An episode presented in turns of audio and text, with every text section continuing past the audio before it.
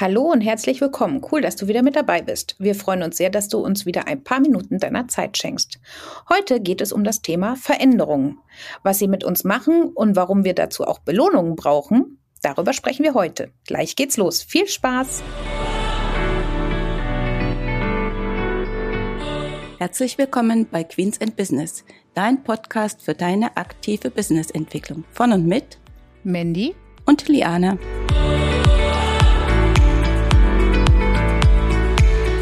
Nochmal willkommen zurück. Letzte Woche haben wir ja die liebe Benita Königbauer zu Gast im Podcast gehabt und sie hat uns viel über ihren Weg, wie sie zu Profit First kam, beziehungsweise wie das äh, Profit First System sie gefunden hat, unterhalten. Und ihr Warum und ihre Begeisterung für das System war ja richtig ansteckend. Und zum Schluss haben wir ja über Veränderungen gesprochen. Ja, das ist richtig, das Thema äh, Veränderungen. Und das wollen wir heute einfach vertiefen mit euch. Veränderungen, die begleiten uns ja äh, irgendwie das ganze Leben. Manche sind äh, für uns gar kein Problem, da freuen wir uns sogar drauf. Da brauche ich bloß daran zu denken, als wir beschlossen hatten, uns einen Hund zu kaufen.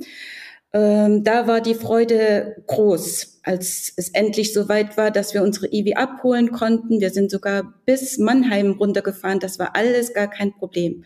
Morgens eher aufstehen, den Hund muss ja Gassi gehen, war auch gar kein Problem. Abends noch eine Runde drehen, auch wenn Wetter nicht so besonders war, nicht schlimm, macht man ja gern. Das war ja alles super, weil ganz positiv, weil wir haben uns ja darauf äh, gefreut. Das kennst du ja sicher auch, Mandy, ne? Ja, damals, als wir uns Amera angeschafft haben, äh, war das so. Und äh, die muss man ja jetzt leider äh, einschläfern im, dieses Jahr.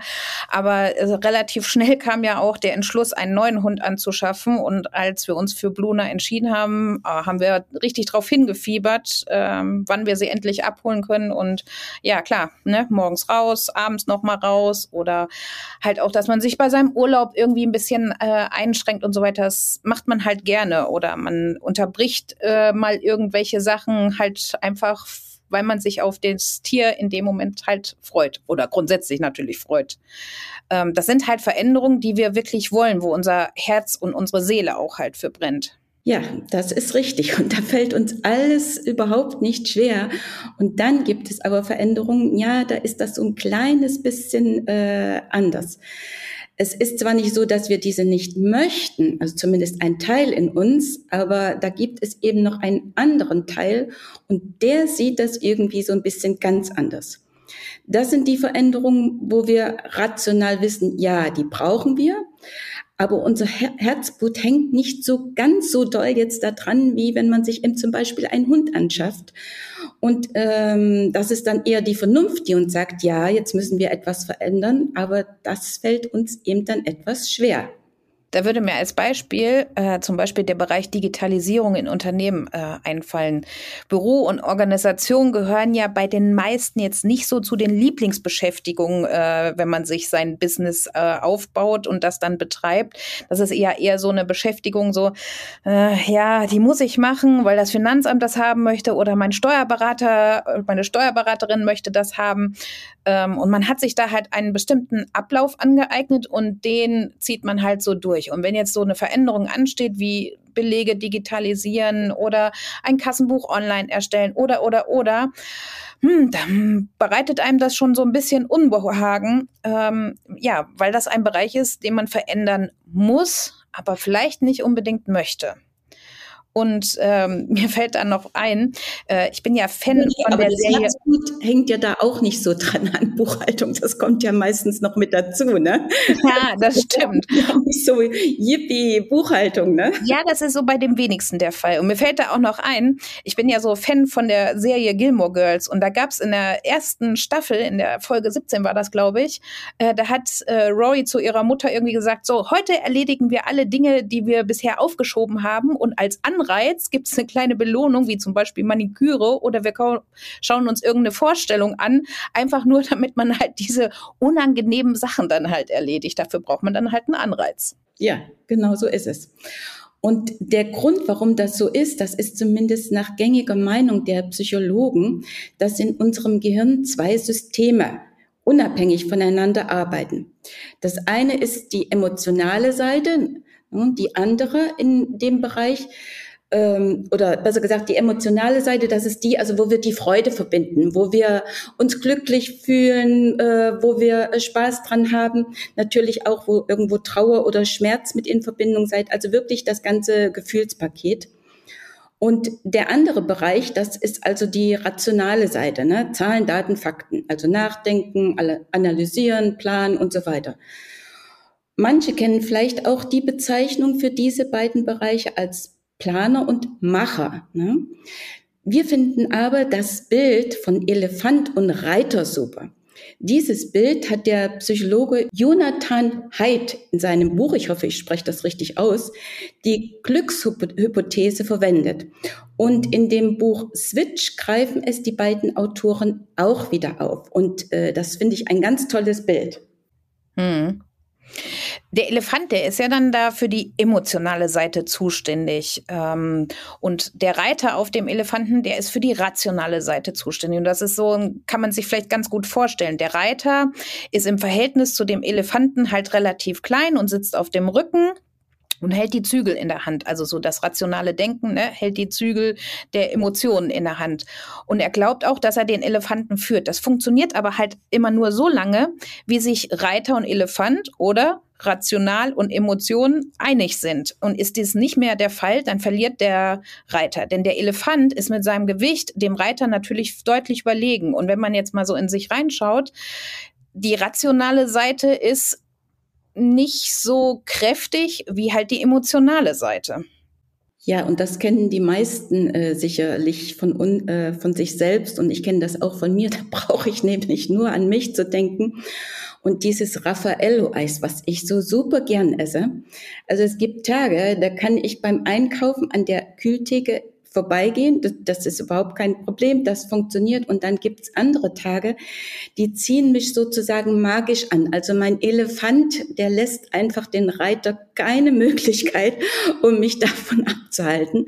Selbst wenn ich ganz genau weiß, ständig dieses Eis zu essen, das ist nicht so äh, gesund. Und mein Elefant, der ist erst zufrieden, wenn das Eis zu Hause ist und am besten, wenn ich dann jeden Abend eben eins vertilge. Hm. Da kann ich mich auch dran erinnern, äh, ich habe vor Jahren mein Fitnessstudio und so ein Abnehmprogramm mitgemacht. Und da gab es immer einmal pro Woche so ein Cheat Day. Und da durfte man sozusagen essen, also natürlich nicht ne, mega Portion, aber man durfte eben mal essen, was sozusagen nicht im Plan äh, stand.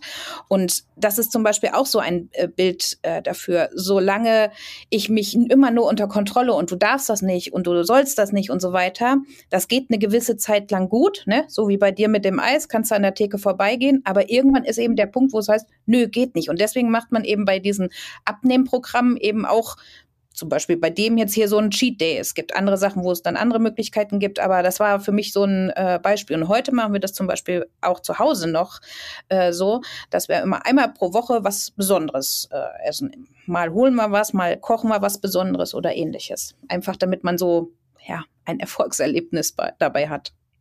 Ja, das ist so, ne? Der Reiter, der schafft es eben nicht, den Elefanten so lange auf der Spur zu halten, bis das Ziel erreicht ist, ne?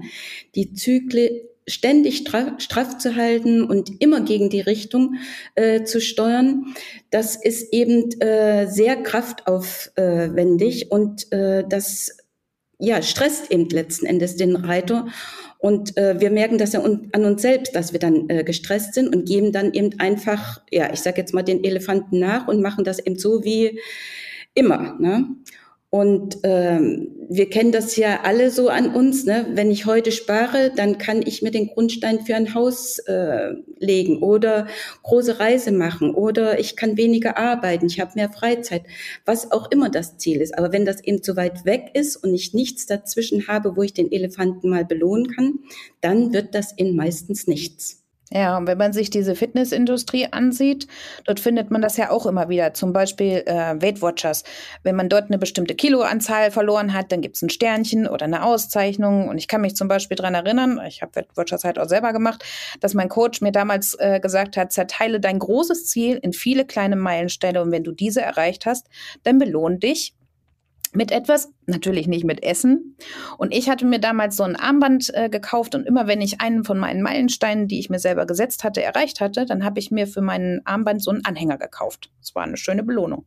Ja, und daran hat man ja dann auch Freude und dann ist man auch begeistert und dann freut man sich eigentlich auch darauf, was man ja geschafft hat. Ne? Das ist ja eigentlich das Tolle daran. Man weiß es äh, ja und man ist ja dann auch äh, ganz begeistert letzten Endes äh, darüber. Aber es kostet eben wirklich gemeinsame Kraft, so will ich das mal sagen. Ne? Mhm. Deswegen ist das eben so, dass wir wirklich eben beide immer mitnehmen äh, müssen, den Elefanten und den Reiter, also gemeinsam. Nur wenn die, wenn der Reiter sozusagen die Richtung vorgibt und wenn er den Elefanten auch immer begeistern äh, kann, dass er also emotional wirklich beteiligt ist, das ist das Wichtige, dann klappen also auch äh, die Veränderungen. Und deswegen ist es auch, ähm, so wie du gerade gesagt hast, eben wichtig, sich Teilziele zu setzen, kleine Ziele, damit ich also dann auch immer so Step by Step so ein Belohnungssystem habe, wo dann mein Elefant und mein Reiter gemeinsam zusammen feiern können und begeistert sind für das, was sie geschafft haben. Genau. Und wie man diese rationale und die emotionale Seite und das Belohnungssystem bei Profit First einsetzt, darüber geht es nämlich in unserer nächsten Folge in 14 Tagen. Ja, wir bedanken uns ganz herzlich bei dir, dass du uns zugehört hast. Und wenn dir die Folge gefallen hat, dann abonnier doch unseren Podcast und teile ihn mit deinen Freunden. Und wenn du schon mehr über Profit First wissen möchtest, dann besuch doch unsere Webseite www.profit-first-einfach-klar.de. Dort findest du alle Links zu der Folge, alle erwähnten Bücher, die wir bisher äh, besprochen haben. Ja, und natürlich auch unseren Greenhorn-Kurs, der Selbstlernkurs für Profit First Anfänger. Bis dahin wünschen wir dir eine schöne Woche und viel Erfolg. Bis dann. Tschüss. Tschüss.